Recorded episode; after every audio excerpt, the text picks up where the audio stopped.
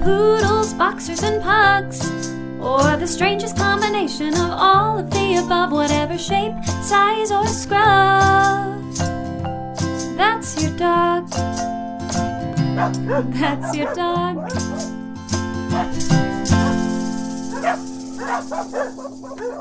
Hey guys, welcome to Dog Stories. My name is Serene, and alongside my dear friend Maria Bell, we'll be talking to people all over the world about our favorite part of life, dogs.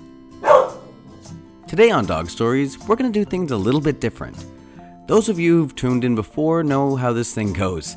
You lend your ears to the wonderful people we have on our show who talk about their lives, their fond memories, and their love for dogs.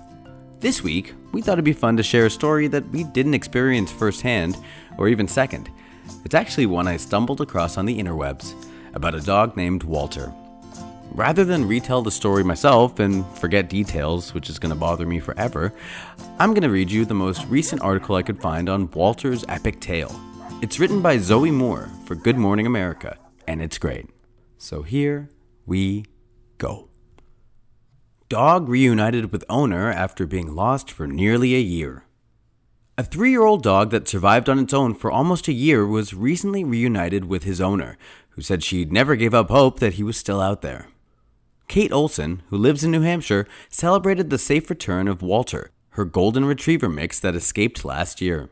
"There is a part of me that just always knew I was going to get him," Olson told Good Morning America.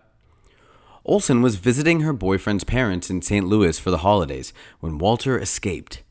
Walter was on a walk with her boyfriend's parents, and he just got so scared that he backed out of his collar and he just took off, she said.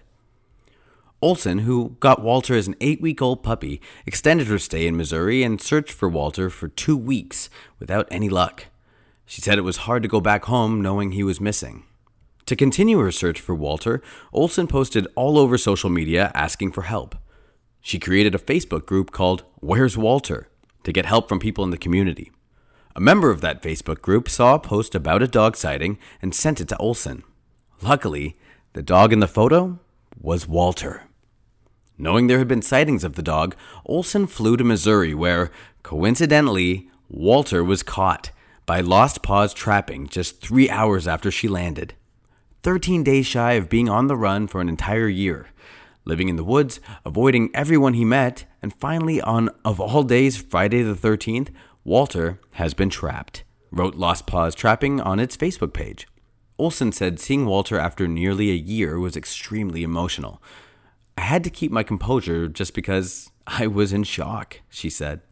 Despite living on his own for the past year, Olson said Walter seemed physically unharmed and should be okay.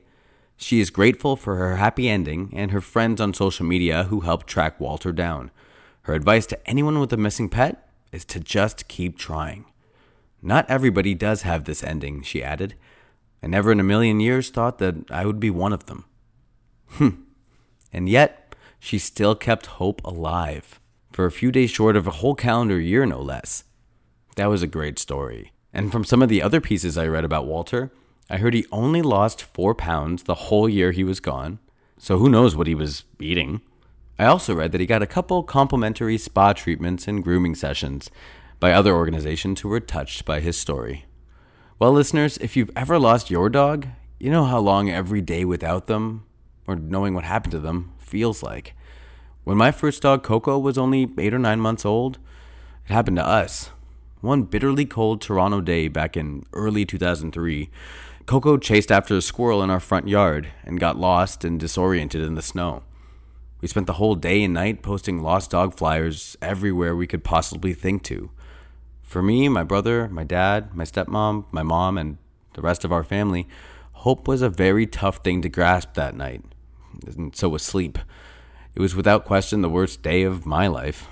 Lucky for us, and for Coco, a kind woman found her in a neighboring neighborhood. She took her in and gave her shelter for the night and fed her a good meal. The Humane Society called us the next morning and brought her home to us. I will never forget that day. We were so lucky.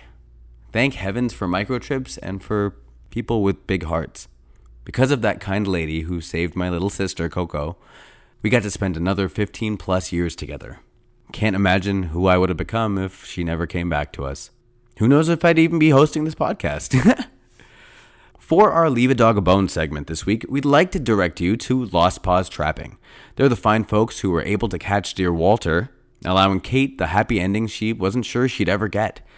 Lost Paws Trapping is based in Belleville, Illinois, and runs completely on love and donations. So if you have any gold coins to spare, please consider sharing them with Lost Paws Trapping. Your gift will go toward more happy endings, like Walter and Kate's.